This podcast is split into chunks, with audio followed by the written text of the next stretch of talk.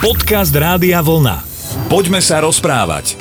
Všetkých vás pozdravujeme pri rádiách, nech už ste kdekoľvek, nech už robíte čokoľvek, verím, že máte pohodu a že si v nej vychutnáte aj reláciu Poďme sa rozprávať. Vítajú vás pri rádiách Slavo Jurko a Jan Suchaň. Pozdravujem, pekný večer, prajem. Ju, tento oktober to som ja mal vždy rád, to už sa chystáš na beanie, rozmýšľal si, ako pôjdeš, e, ako sa vyštafíruješ, aký bude program, krúžkovice na internátoch. No teraz to tí študenti nemajú bohviaké tak všetci sme tak trošku postihnutí, tak eh, ale možno si to potom tiež dodatočne niekedy urobia. Ináč Beánia teológov to nebývalo, že? Nie, to ani to ani nebývalo, ani v minulom režime, ja si neviem, nepamätám na toto. Alebo Kruškovicu, len si predstaviť v spiskej kapitule, Kruškovicu alebo Chodbovicu nejakú. ale čo pre mňa, e, keď toto spomínaš, tieto veci, tak e, čo som poznal aj štvrtákov stredných škôl, tak od počiatku štvrtého ročníka mali v programe a pripraviť stužkovú napríklad čo my sme mali stužkovú niekedy v januári, hej, tak teraz tie stužkové to sú...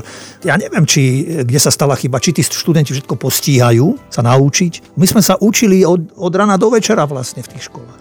A teraz je toľko na, na všelijaké takéto akcie. Som starý už jednoducho, no už nemám možno zmysel pre to, ale ono všetko je na niečo dobré. Predstavujem si ťa, ak si ty chodil so stužkou, kto vie, deju máš ešte odloženú.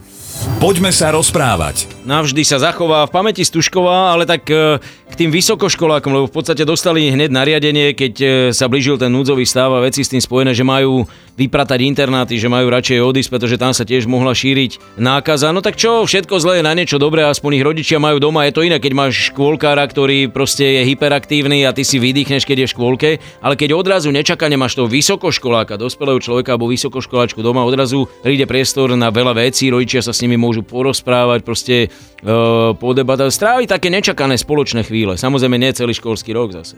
Možno, že ale vznikne aj ponorková choroba, kto vie, nevieš. Vieš, ale zase na druhej strane myslím, že rodičom tiež záleží na tom, aby ich deti pokračovali v štúdiu a iste môže to byť aj príjemné pre nich, že sú spolu, ale zasa tiež je tam aj trošku taká tá bolesť asi, že nejde ten školský rok, ako by mal ísť ono sa to nejak nedá niečím nahradiť.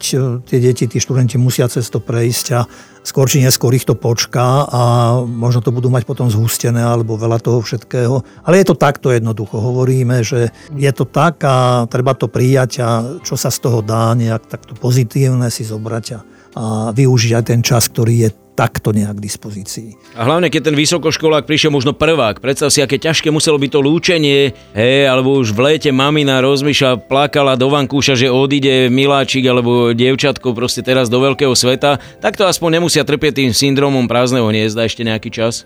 Príde to, neboj, všetko príde, všetko má svoj čas. len, sa to, len, sa to možno, len sa to možno, len sa to možno oddialuje. No. A to je diagnóza, že, to, že týmto trpíš, všetci, alebo je to predcitlivosť? Všetci, nie, ja nemyslím si, je to prirodzené. To je prirodzené, to je normálne ako, Neraz hovoril jeden starček, ja to často používam, keď e, končí e, slávnosť krstu, že veľmi ťažké zabezpečiť človeka po materiálnej stránke, ale je to vždy ľahšie ako do hrude vložiť srdce. A tá symbióza alebo to prepojenie, hej, je to v podstate ako, ako pupočná šnúra ďalej medzi tými deťmi a rodičmi.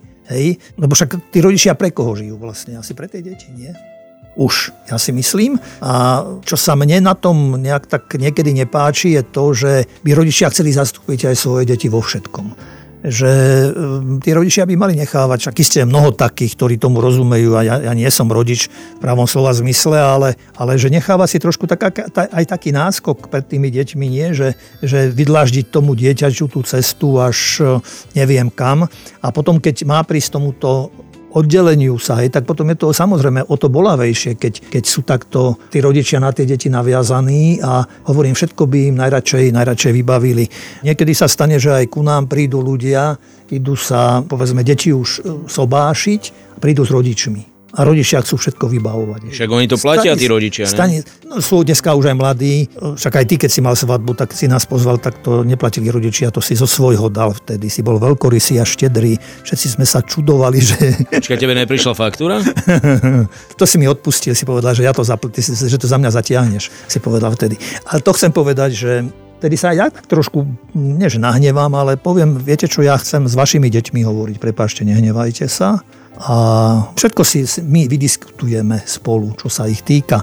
Takže hovorím, je to prirodzené, keď deti vylietajú z hniezda, ale zase na druhej strane s tým sa počíta.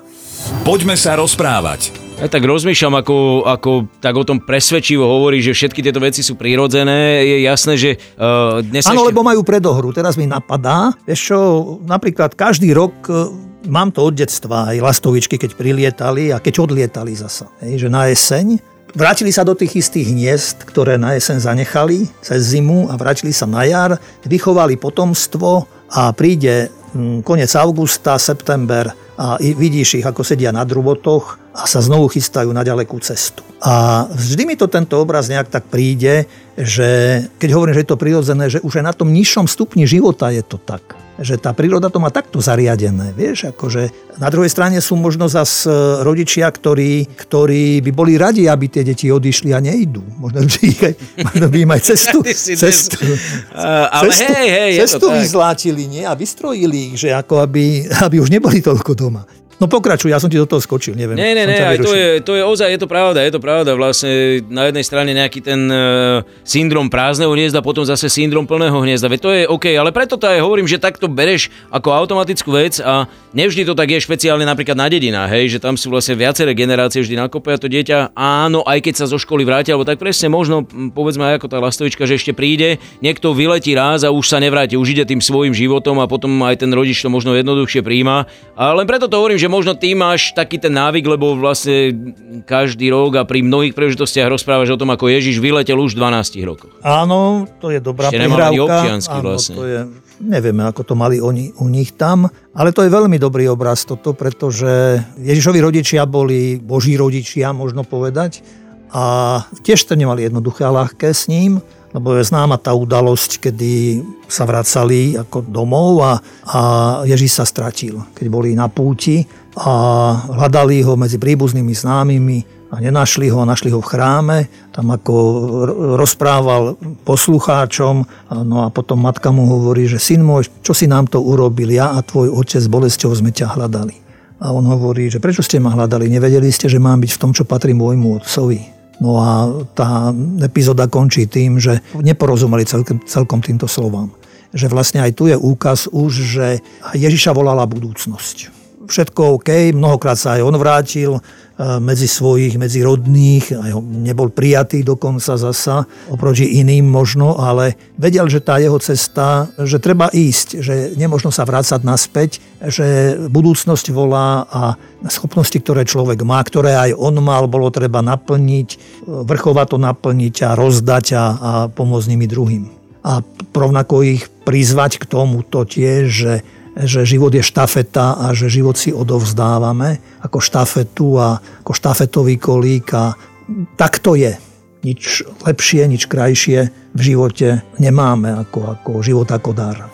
Poďme sa rozprávať. Neviem, koľko je udalostí v živote človeka, ktoré sa mu vrijú do pamäti e, navždy a ktoré nikdy nedokáže odtiaľ vytesniť, tak pre mňa určite taký zážitok je, keď by sme hovorili aj o nás dvoch, pretože obidvaja sme tiež museli v nejakej etape svojho života. Dokonca si myslím, že vo veľmi podobnej, nemali sme ani 20 rokov, keď sme no. odchádzali z domu a ja teda nikdy nezabudnem, ako som prvýkrát išiel e, autobusom v Bratislave vo veľkom meste s ruksakom, proste ešte riflová bunda, vtedy sa to u nás ešte nosilo, to už veľmi nie, aj preto tak na mňa troška pozerali niektorí ale ustal som to vtedy, ma Salesiani zachraňovali, lebo som nedostal internát. Predstav si, že som prešiel čam, bol v Bratislave, nedostal som internát, ale... Preto si ty takýto múdry a vyškolený. Už teraz tomu rozumiem. Počkaj, prečo, prečo, prečo? Tak to sú šikovní ľudia a Salesiani. Vieš. Ja aj za to, za to, no, áno, áno. Takže, takže ja, som, ja som jediný, kto si, chodil... Dobrý, si dobrý pokračovateľ.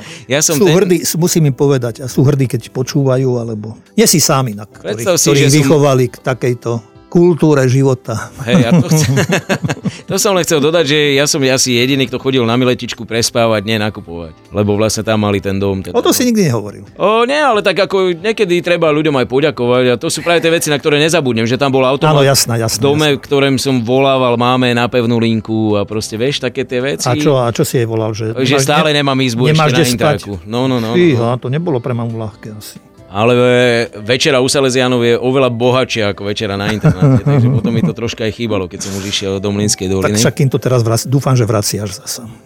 Keď ja budem za seba hovoriť, tak ja si tak matne spomínam, ako som ja odchádzal z domu. Tiež som išiel autobusom do Nitry a potom z Nitry autobusom do Bratislavy. A to nechcem nejak tak, ale že u nás boli dožinky ešte predtým. A ja som na tých dožinkách bol a dokonca ešte sme tam boli s kamarátom pozvaní nejaký taký kultúrny program urobiť. Takže sme tam dokonca aj tancovali ešte nejak ako v rámci toho folklórneho programu, akoby niečo také, taký, taký dedinský folklórny program, to narýchlo len niečo také. Hej. A potom ja som na, na druhý alebo na tretí deň som odchádzal, akože som odchádzal na teológiu a do seminára. No a pre mňa čo bolo prvé, teda ten, tá skúsenosť, keď som prišiel ako na fakultu a do seminára, tak som otvoril izbu a teraz e, tam boli poschodové postele, lebo tedy, tam, tedy bolo dosť, to bolo ešte po o, 68. roku, tedy brali všetkých 68, 69, 69, 70. Neboli nejaké stanovené počty, ešte aj nás bolo veľa, takže sme mali poschodové postele, ale, ale prišiel som a na izbe, na stene vysel stra- veľký kríž a pod tým krížom na, na dolu tvárov ležal chlapec ako budúci spolužiak, vlastne študent, tak si hovorím, pane Bože, to takto tu to ja, to, to, ja to, to neviem, či to tu akože zvládnem, alebo nejak. No ale potom došli ostatní chalani z východu, zo Sredného Slovenska, hej, a tak sme sa začali očukávať a tak spoznávať a kamarátiť a, a paráda. Tiež akože, ja som prvý raz došiel domov, neviem, kedy si ty išiel prvý domov, ale my, ja som až k Vianociam išiel. Nastupovali sme, myslím, že k oktobru a až potom nejak. Aha, tak to nie, ja po dvoch týždňoch. No sú tam nejaké rozdiely, lebo vidím, že aj internát je zásadný rozdiel, pretože tam, kde na teológii na internáte vesí, vysí veľký kríž, tam u nás na internáte vysel veľký šváb. Ale čo mám druhú skúsenosť, zasa keď som išiel na vojenčinu, tak tam sa mi už tak až nieľahko odchádzalo, ale veľmi dobre sa mi vracalo domov. Keď som dostal prvý opušťák, tak e, to bolo, neviem, či to bolo 6 alebo 8 kilometrov, treba, bolo treba ísť peši, lebo vôbec nejaké spoje mi tam sa neladili, no ale tak ja som reku, nebudem čakať, asi o, o hodinu išiel nejaký autobus, e, tak reku, ja idem peši. No ale tak našťastie som stopol, takže som sa dostal domov skôr, ale, ale ten úsek, ktorý som išiel tak peši, to tak človeka, akože ten domov tak priťahoval človeka, tá rodina nejak, že to som úplne akože, že vtedy by som neviem čo, možno by som zápasníkom, alebo ja neviem, alebo týmto dvíhačom, čo sú, neviem, čo by sú... Spierač. Spierač, neviem, koľko by som zdvihol v, tej, v tom čase, že tak, tak som bol nažávený a natešený, naradostený, že, že idem domov. A ja som bol taký vspierač vo vzťahu k vojne. Tak dlho som sa vspieral, až ju minister obrany zrušil. Poďme sa rozprávať. Tak sme si trošku zaspomínali aj na naše odchody z domu za vysokoškolským vzdelaním. Aj samozrejme hovoríme o tom, že vysokoškoláci museli hneď na začiatku tohto semestra vlastne riešiť situáciu, ktorá nie pre každého je príjemná. A trošičku sme zabrdli aj do toho, ako rodičia znášajú ten syndrom prázdneho hniezda. No sú to také veci, keď odchádza dieťa, e, s ktorými a na ktoré človek musí byť nejako pripravený, či už sa mu to páči alebo nepáči. A zvlášť v dnešnej dobe, keď to dieťa môže ísť nielen na vysokú školu do Bratislavy, ale môže ísť do Londýna, do Ameriky, hoci kde, Takže tak je to, no. ten rodič naozaj sa musí pripraviť na to, že každý si ich chce ísť potom už tou svojou cestou. Mám tu ešte niekoľko rád tak pre rodičov, trošku aby v takých širších súvislostiach, aby sme aj tie vzťahy rodičia a deti, deti a rodičia, ale vôbec všeobecne ako my ľudia. Najskôr mám tu niečo od neznámeho autora, ktorý hovorí, že deti nie sú domáce zvieratka. Život, ktorý oni v skutočnosti žijú a život ako ho vy vnímate, nie je ten istý. Neberte príliš osobne to, čo robia vaše deti. Nedržte v pamäti všetko, čo urobili. Krátka pamäť je veľmi prospešná. Neporiadok e, mnohokrát tvorí základ pre pohodu dieťaťa. No s tým by som až tak nesúhlasil, ale dobre. Počas puberty sa vyhýbajte ich izbe, doprajte im súkromie, netrápte sa, že vás nikdy nepočúvajú, nech vás trápi to, že vás stále pozorne sledujú. Učte sa od nich, je toho veľa, čo vás môžu naučiť. Milujte ich veľmi dlho, odísť im dovolte skoro. A nakoniec, nikdy sa v skutočnosti nedozviete, akí ste boli rodičia. Či ste vychovávali dobre alebo zle. Nikdy. Budete o tom rozmýšľať, kým budete žiť.